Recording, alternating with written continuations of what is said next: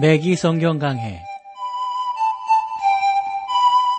Thru the Bible 제공으로 창세기부터 요한계시록까지 강해한 맥기 목사님의 강해 설교를 보내드리는 맥기 성경 강해 오늘도 목동제일교회 김성근 목사님께서 말씀을 전해주시겠습니다.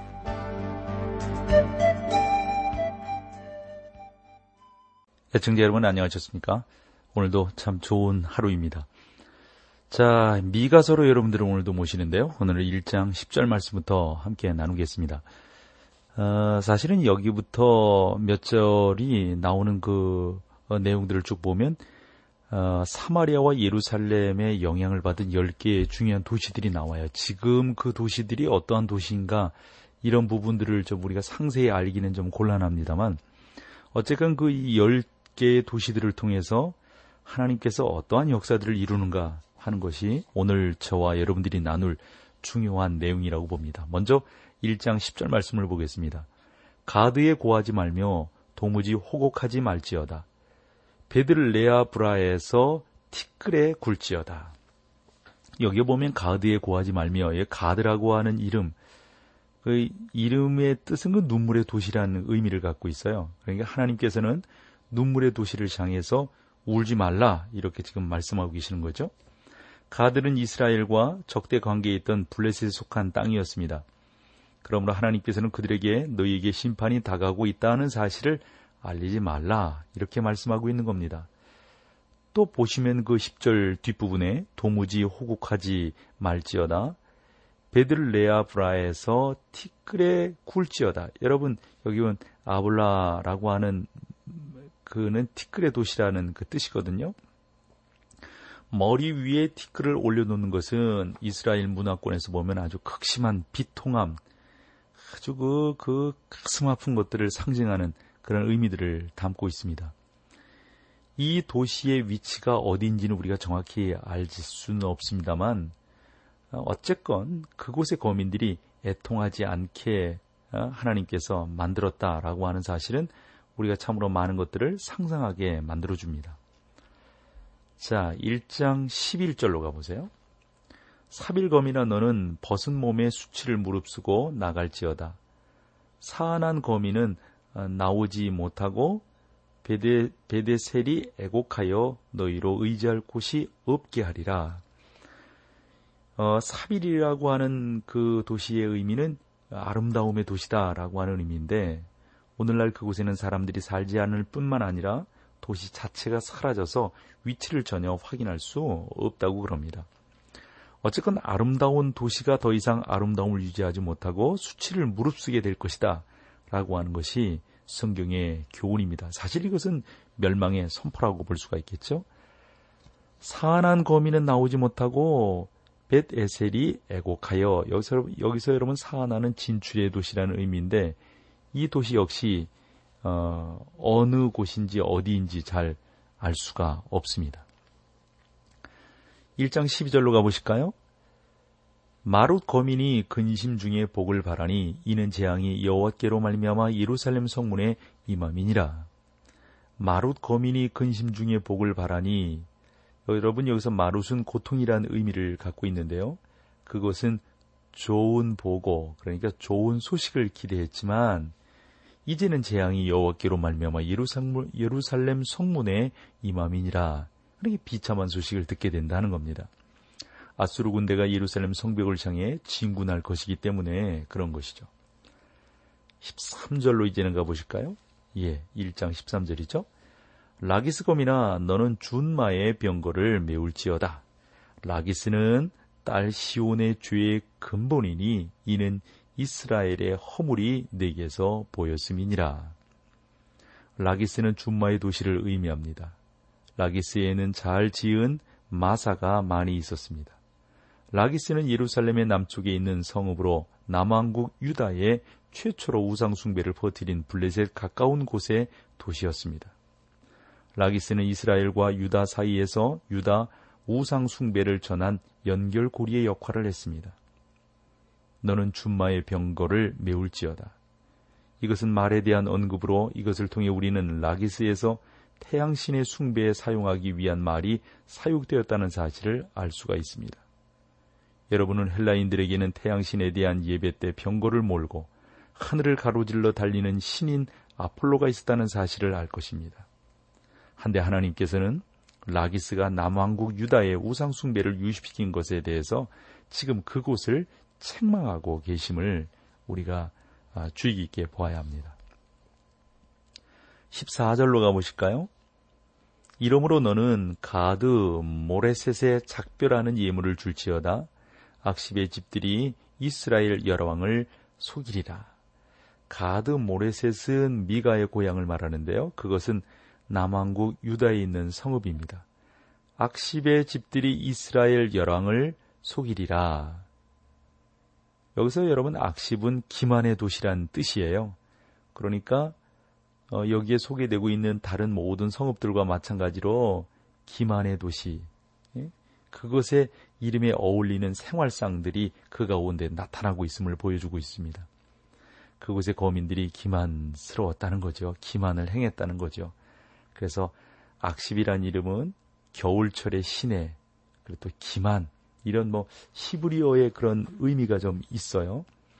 이러한 말을 사용한 이유는 이스라엘 시대가 아, 뭐라 그럴까요? 좀 아주 좀 그래 옳지 못한 그러한 모습으로 어, 되어 있어서 참 타락한 그러한 다른 도시들과 흡사했다 하는 것을 우리에게 여기서 보여주고 있습니다. 어, 메기 목사님이 이런 일을 하나 들고 계세요. 한 번은 친구와 함께 차를 타고 로스앤젤스 어, 그 강을 건넌 적이 있으시대요. 아주 그 공기가 습한 겨울철에는 강물이 많아지지만 견디기에는 어, 그러니까 참 건기에는 아주 그 실개천 정도의 물만이 흐르는 곳이라고 합니다. 어쨌건 강을 건널 때 친구가 강의 위치가 굉장히 좋군. 이렇게 서로 이제 말을 할 때 당신께서 뭐라고 그러셨냐면 어 맞아 겨울에는 물도 많고 참 좋은 곳이야 라고 답을 해줬다는 거죠. 이스라엘에는 그처럼 강바닥이 드러난 물이 없는 강이 많았다는 겁니다. 그러나 사막의 시원한 물을 이용해 그것들을 물이 넘치는 시내로 만들 수 있습니다. 이제 여러분은 악십이란 말이 겨울철의 시내 혹은 기만을 의미하는 이유를 어, 그렇게 말씀하신 이유가 뭔지를 아실 겁니다. 악십이 기만의 도시였다는 것은 그들이 북왕국을 돕기로 약속했지만 실제는 아무런 도움을 주지 않았기 때문임을 알 수가 있습니다. 악십의 집들이 이스라엘 여왕을 속이리라. 참 의미가 있습니다. 15절 말씀으로 가볼까요? 마레사 검이나 내가 장차 너를 얻은 자로 내게 임하게 하리니 이스라엘의 영광이 압둘람까지 이를 것이라. 본절에서는 이스라엘에게 도움이 임하지만 이때가 아니라는 것이 암시되어져 있습니다. 그러니까 보십시오. 이스라엘의 영광이 여러분 이것은 다윗의 혈통의 기업이 되리라는 것이 희미하게 암시되어져 있는데 이러한 묘사에 어울리는 분은 누구세요? 예수 그리스도 한 분밖에 없으시거든요. 예수님을 가리키는 이름 가운데 신실하다는 의미를 갖고 있는 것이 있습니다. 예수님께서는 신실하시며 믿을 수 있는 분이십니다. 그분은 장차 이스라엘을 구원하기 위해 오실 분입니다. 그분께서 오시는 것은 불확실한 것이 아닙니다. 틀림이 없습니다. 그러나 미가 선지자 시대에 이스라엘은 거짓이 난무했습니다. 그들은 아무도 의지할 자가 없었고 아수르가 북쪽에서 내려와 자기들의 조국을 유린할 때도 도와주는 자가 없었습니다. 미가 선지자는 이스라엘에게 전 민족이 애곡할 것을 요구하고 있음을 보게 됩니다. 1장 16절로 가보세요. 이제 1장 마지막 절이 되죠. 너는 내 기뻐하는 자식으로 인하여 내 머리털을 깎아 대머리 같게 할지어다. 내 머리로 크게 무지하게 하기를 독수리 같게 할지어다. 이는 그들이 사로잡혀 너를 떠났음이니라. 아수르는요, 처음 이스라엘을 침략했을 때 젊은 사람들을 포로로 잡아갔습니다. 그것에 대해 백성들은 애통해 했던 것이죠. 머리를 깎는 것은 그 당시의 문화에서 보면 비통한 슬픔을 나타냅니다. 모세 율법이 그들에게 수염을 깎거나 면도하는 것을 금했지만 그들은 백성의 죄로 인해 이러한 방법으로 비통함을 표현하곤 했습니다. 미가 선지자와 같은 시대에 활약, 활약한 이사야 역시 이러한 풍습에 대해 다음과 같이 말을 했습니다. 그들은 바익과 디본 산당에 올라가서 울며 모압은 느복과 메드바를 위하여 통곡하도다. 그들이 각각 머리털을 없이 하였고 수염을 깎았으며 이거 이사에서 15장 2절 말씀이거든요. 그러므로 따라서 본절은 극심한 통곡과 비통한 심정을 묘사해 주고 있습니다. 그들은 자식을 다 잃었는데 그것은 그들에 대한 하나님의 심판이었다 하는 것이죠. 자, 여기서 우리 잠시 찬양 함께 하시고 계속해서 말씀을 나누도록 하겠습니다.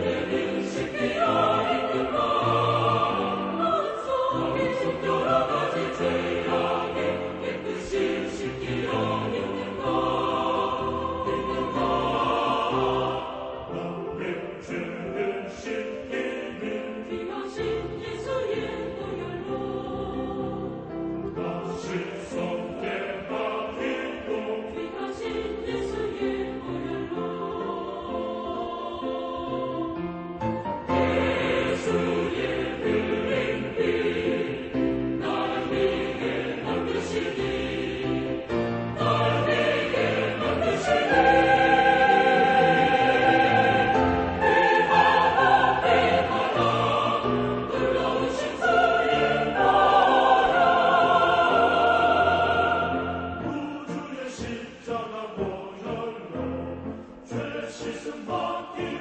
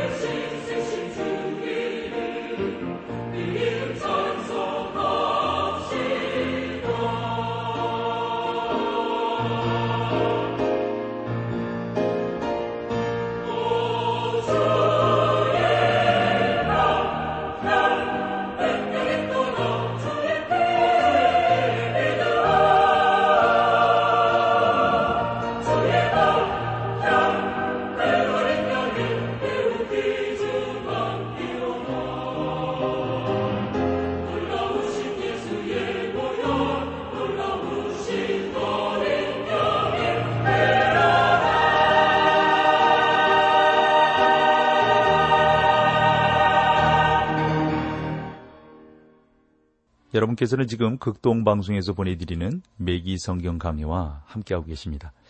자, 이제 2장으로 넘어가 보겠습니다. 2장의 총 주제는 죄악상을 상세히 묘사하는 선지자의 두 번째 메시지인데 미가는 이 2장에서 백성들의 구체적인 죄에 대해서 묘사하고 있습니다. 우상 숭배에 빠진 백성들에게는 하나님으로부터의 심판이 임하게 되는 것이죠.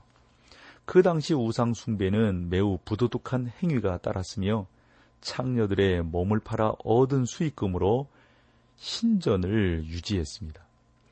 우상 숭배는 의뢰의 부도덕한 성행위가 수반되었기 때문에 여러분 우리 뭐 이 미가서 그 서론할 때도 여러 번 말씀드렸잖아요. 그렇게 되면서 그 매춘은 그들의 종교를 유지하는 자금원이 되었단 말이에요. 그래서 그 그들 그 우상 숭배 하러 들어올 때 이제 그 몸 파는 여자들이 그 안에 있고 남자들이 들어올 땐 돈을 냈다고요. 그 돈들이 우상 숭배 그 재단을 유지하는 하나의 자금원이 되었다는 것이죠.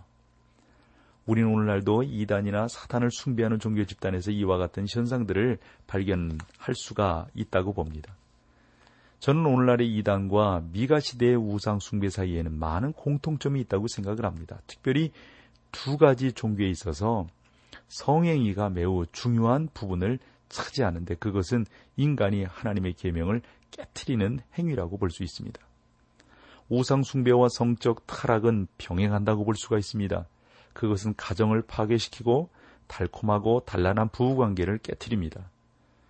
성행위가 결혼 생활을 통해서만 유지될 때 그것은 세상에서 더없이 아름답고 소중한 것이 될 수 있지만 그에 반해 국민 전체가 부부관계를 통한 그러한 성관계에서 벗어나서 종교 내지 신도덕이라고 하는 이름 하에 불법적인 성관계를 조장할 때에 온 나라가 타락에 빠지고 성적으로 잘못된 길을 걸어가게 된다 하는 것입니다. 우리가 그 미가서 1장에서 이러한 내용들을 쭉 보았고 1장에 묘사되어져 있는 죄가 하나님과의 관계에 있어서의 죄가 된다면 미가가 이제 2장에서 비난하는 죄는 인간과 인간 사이에 있어서 죄가 되는 것을 특별히 지적하고 있음을 보게 됩니다. 여러분이 아시다시피 우리는 하나님과의 관계가 바르지 못할 때 인간과의 관계도 어, 이 올바른 관계를 갖는 것이 불가능하다고 하는 것을 압니다. 그러나 하나님과의 관계가 바를 때는 항상 인간과의 관계도 올바른 관계를 택하게 되는 것입니다. 본인이 원할 때는 그것이 가능합니다. 우리는 이러한 것에 대한 예를 뭐 많이 많이 들 수가 있는데 뭐이 이 매기 성경 강의니까 우리 매기 성 매기 목사님께서 말씀하신 예를 하나 들어보면 당신께서 오래전에 그 샌프란시스코에서 히피들과 시작된 사랑 운동에서 찾아볼 수 있다 이런 표현을 하셨어요. 그러니까 이 히피들은 하나님으로부터 멀리 떠난 자들이라고 이 매기 목사님은 말씀하세요. 따라서 그러한 운동은 엄청난 부도덕에 빠졌고 많은 젊은이들의 삶을 망가뜨렸다는 것이죠. 지금도 보면 뭐 정확한 그런 표현이라고 보면 뭐하지만 가장 미국에 있어서 도시들 중에 샌프란시스코가 그런 면에서 개방적인 그런 도시인 것으로 알려지지 않습니까? 사랑하는 우리 미기성경강의 애청자 여러분, 여러분이 하나님과의 그 사이에 올바른 관계를 이루지 못할 때 사람들과도 올바른 관계를 유지할 수 없다고 하는 것을 여러분들이 아셔야 될 겁니다. 미가서 2장은 결코 아름다운 내용의 장이 되지 못합니다. 여러분은 본장이 하나님의 말씀 가운데 그렇게 좋은 내용의 장이 아니라는 사실을 이제 저랑 나누면서 발견하게 되실 겁니다. 여러분은 본장이 하나님의 말씀 가운데서 우리를 어떻게 교훈시키고 깨, 어, 깨닫게 하는가. 이 본장에서 이 사람들이 얼마나 큰 죄악에 빠져 있는가를 볼 수가 있는데 그래서 우리에게 백성의 죄가 그 사람만 망하는 게 아니라 국가를 망하게 하는 원인이 된다고 하는 사실을 분명하게 보여주고 있습니다. 하나님의 자녀이면서 한 나라의 백성인 우리는 미가 선지자의 말을 경청해야 할 것입니다. 자, 본문으로 한번 들어가 볼까요? 2장 1절 말씀을 보겠습니다. 심상에서 악을 꾀하며 간사를 경외하고 날이 밝으면 그 손에 힘이 있으므로 그것을 행하는 자는 화 있을진저. 여기에는 불법적인 성행위가 포함되지만 기본적으로는 다른 종류의 죄악들을 꼬집어 말하고 있다고 봅니다. 그들은 밤에 침상에 들어갈 때 잠을 자기 위한 것이 아니라 거기에 누워 악한 일을 계획하고 사악한 음모를 꾸미기 위해 그들은 잠자리에 들었습니다. 그리고 그들은 그것을 즉각 행동으로 옮겼던 것이죠. 그래서 저는 이러한 내용들을 보면서 실제 그러한 사람들의 경우를 뭐 이렇게 듣, 들어보잖아요. 이제 목사이니까 이제 들어본다고요. 또 뭐 어떤 때는 그런 정확한 내용을 뭐 저한테 말씀들은 안 하시지만 비슷한 눈치를 채지요. 그러한 상담을 해올 때도 있다고요. 그래서 불평하고 힘들어하는 그러한 아내들을 보기도 합니다. 그리고 밤에 잠자리에 들어서는 누워서 다음날 해야 할 것들을 생각한다는 것이죠. 그래서 여러분, 메기 목사님은 그러한 뭐 미국에서 하신 분이니까 그러한 예들을 참 많이 이렇게 이야기를 하셨어요. 어느 한 그 부인은 이혼하는 문제까지 깊이 생각하면서 이 메기 목사님에게 상담을 요청하셨다. 왜냐하면 이러한 성적인 부도, 부도덕함들이 가정을 이룰 수 없었기 때문이라는 것이죠. 성경을 보면 날이 밝으면 그 손에 힘이 있으므로 그것을 행하는 자는 화 있을진저. 다시 말해서 그들은 자기들이 계획한 것을 실천에 옮길 수는 있었어요. 오늘날 우리 사회에도 죄를 범하는 자와 하나님을 두려워하지 않는 자들이 흔한 말로 성공이라고 하는 자리에 서 있는 경우를 볼 수가 있습니다. 우리나라의 전체 재산 가운데 상당 부분이 하나님을 두려워하지 않는 자들의 수중에 있지 않습니까? 비록 그것이 일시적이기는 하지만 말입니다. 금력은 곧 권력을 말하기도 하지 않습니까? 돈이 있으면 뭐 모든 것들이 다 통하는 세상 속에 우리가 살아가고 있잖아요. 그런데 그런 것들을 움켜쥐고 있는 사람들 중에는 하나님을 없다고 말하고 하나님 없이도 살아갈 수 있다고 말하는 사람들이 사실 얼마나 많냔 말이에요. 따라서 하나님을 알지 못하는 자들은 금력을 바탕으로 그릇된 권력을 행사하게 된다는 거죠. 우리나라가 오늘날 이처럼 어려운 가운데 처한 중요한 이유도 바로 여기에 있다고 봅니다. 우리나라가 갖고 있는 진정한 문제는 에너지의 부족이거나 혹은 뭐 특정 정당의 무능력, 뭐, 뭐, 뭐, 지금 지도자의 무능력, 이거라기보다도 문제의 근본적인 원인은 사회의 권력이 하나님을 두려워하지 않는 자들의 수중에 있다는 것입니다. 이스라엘을 멸망케 한 것도 바로 이러한 죄였습니다. 이미 우리가 앞에서 살펴본 것처럼 미가는 그들에게 하나님께서 주신 통치 철학을 제시했었잖아요. 1장에서 우리가 뭐 지지난 시간인가요? 살펴보았지 않습니까? 만약에 여러분이 저의 말에 의심이 간다면 과거 위대했던 나라들의 멸망사를 혹시 여러분들이 읽으실 수 있다면 읽어보시기를 바랍니다. 부와 권력이 하나님을 알지 못하는 소수의 손에 넘어갈 때 하나님께서는 반드시 심판을 행하셨습니다. 선지자 미가는 그 당시 그들의 삶이 하루하루 24시간 악행으로 얼룩진 자들의 이러한 비행을 질책하고 있어요. 그러면서 그는 저들의 죄악상을 적나라하게 파헤치고 있죠. 뭐 2절을 다 할 수는 없지만 2절만 잠시 한번 봐보죠. 어? 밭들을 탐하여 빼앗고 집들을 탐하여 취하니 그들이 사람과 그 집사람과 그 산업을 학대하는도다. 이렇게 살았단 말이죠. 이렇게 아주 도탄에 빠뜨렸단 말이죠. 여러분 이러한 모습들이 사실 우리 가운데도 얼마나 많냐 하는 겁니다.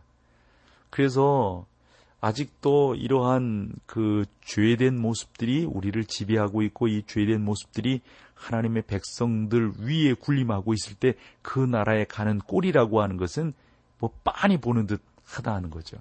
여러분 거기에서 정의가 나오겠어요? 올바른 것들이 나오겠어요? 죄악된 것만 나오지 않겠어요?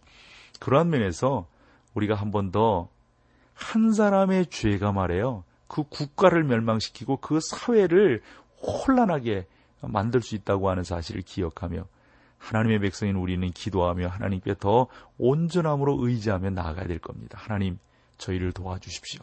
이 민족을 고쳐 주옵소서. 하나님의 사람들이 그렇게 고백하듯 하늘에서 부르짖는 자의 기도를 들으시고 이 땅을 고쳐 주시겠다고 말씀하신 하나님. 하나님이 이 땅을 고쳐 주시기를 원합니다. 이 땅을 붙들어 주시기를 원합니다. 이 민족을 극률히 여겨 주시기를 원합니다. 이게 우리 믿는 사람들의 기도가 되어야 되리라고 봅니다. 자, 오늘 여기까지 할게요. 함께 해주셔서 고맙습니다. 맥기 성경 강해 지금까지 Thru the Bible 제공으로 창세기부터 요한계시록까지 강해한 맥기 목사님의 강해 설교를 목동제일교회 김성근 목사님께서 전해주셨습니다. 이 시간 방송 들으시고 청취 소감을 보내주신 분께는 나침반 출판사에서 신앙서적을 보내드립니다. 청취 소감을 남겨주실 분들은 극동방송 홈페이지에 매기 성경 강해로 들어오셔서 사연을 남겨주시거나 문자로 참여하실 분들은 한 통에 50원의 유료 문자 샵 1069, 샵 1069번으로 보내주시기 바랍니다. 매기 성경 강해 오늘 순서를 마칩니다.